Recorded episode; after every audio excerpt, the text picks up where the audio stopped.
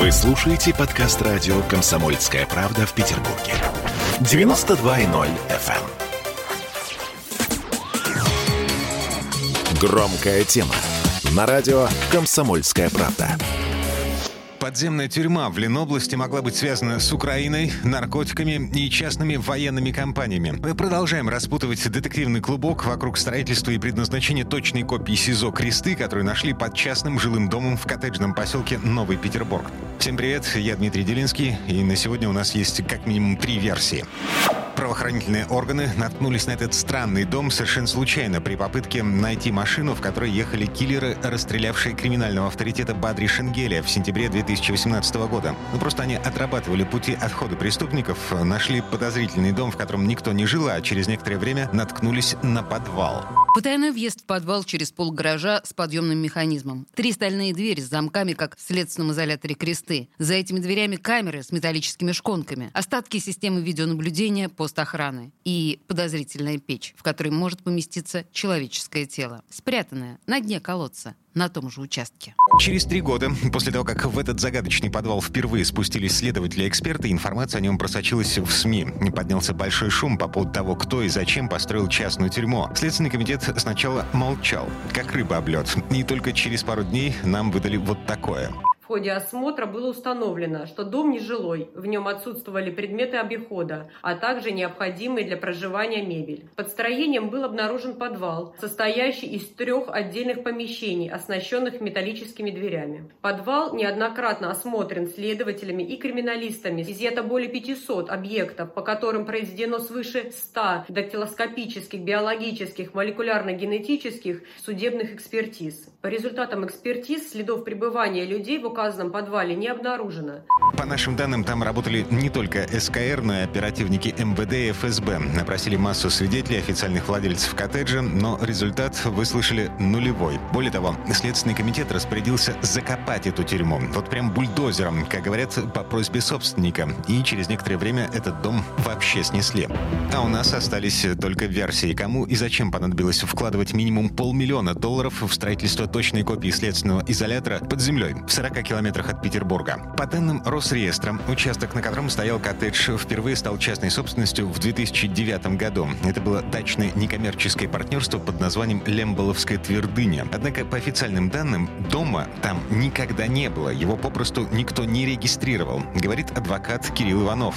Такое на самом деле бывает нередко, что земля в Росреестре зарегистрирована, а дом нет. Особенно если строится для продажи, в таком случае покупатель приобретает только земельный участок, ну а потом уже сам регистрирует дом и вводит его в эксплуатацию. Либо строит для себя и не регистрирует, чтобы не платить налоги. Так как э, дом это уже отдельный объект права, соответственно, они начисляются отдельно. И вообще такие сложные схемы продаж могут говорить о том, что люди хотели спрятать реального владельца этого участка. Именно для этого обычно так и делают. Так или иначе, когда именно на участке появился коттедж с подземной тюрьмой, сказать невозможно. В документах Росреестра этого ну просто нет. Нам только удалось найти первый снимок дома, опубликованный в интернете. Он относится к 2011 году, когда в сети появилась реклама коттеджного поселка Новый Петербург. Вот ее иллюстрировали фотографии двух уже готовых домов, в том числе того самого с тюрьмой в подвале.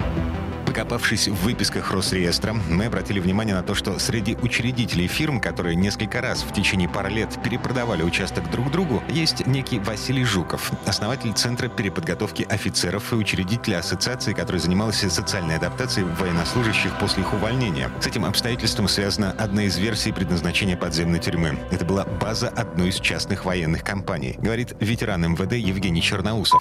Подземная тюрьма вполне могла быть связана с частными э, компаниями, э, которые действуют полулегально в Российской Федерации, военные компании имеется в виду, потому что э, вот действующим правоохранительным органам, имеется в виду это МВД, и ФСБ, и ГРУ, и другие, вот такие подземные сооружения, они практически не нужны. А для частной военной компании вполне возможно, что кого-то они на территории где-то военных действий, где они участвуют, похитили, и там в данной тюрьме содержат бежать. Это не исключено, что и какие-то зарубежные военные, с которыми ведут военные действия частные компании. Запоминаем эту версию и движемся дальше по списку владельцев загадочного дома. В июне 2013 года участок купил некий Владислав Велисевич. Вообще, это последний официальный хозяин, он владеет домом до сих пор.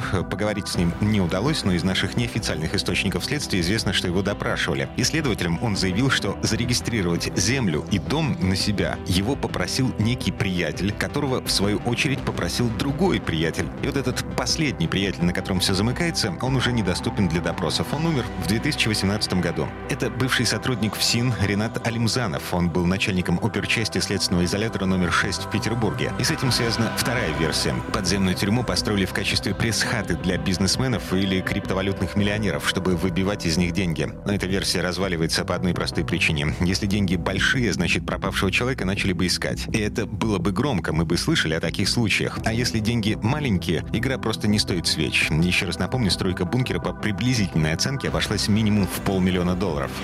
Но возвращаемся к нынешнему владельцу дома с тюрьмой Владиславу Велисевичу. Наши коллеги из других СМИ связывают его с предпринимателем по имени Артур Мкрчан. Некоторое время назад этот человек сменил фамилию, теперь его зовут Артур Эскобар. Знакомое слово. Угу. Так вот, этого предпринимателя в середине нулевых обвиняли в похищении наркоторговца, и тогда суд его оправдал. Сейчас его тоже допрашивали, но безрезультатно. Так или иначе, с этой ниточкой связана третья версия причин появления подземной тюрьмы – наркотрафик. Сначала мы предположили, что в подвале была лаборатория. Вот что говорил наш коллега Сергей Волчков, который целый день ползал по этому подвалу и удивлялся огромному количеству розеток. Даже есть комната, где розетки э, расположены на потолке. Там стоял э, дизель-генератор на 15 киловатт. Для крошечного домика, домик правда крошечный, это офигеть как много. Это я не знаю, что можно в этом домике делать. Э, рейвы устраивать сутки напролет.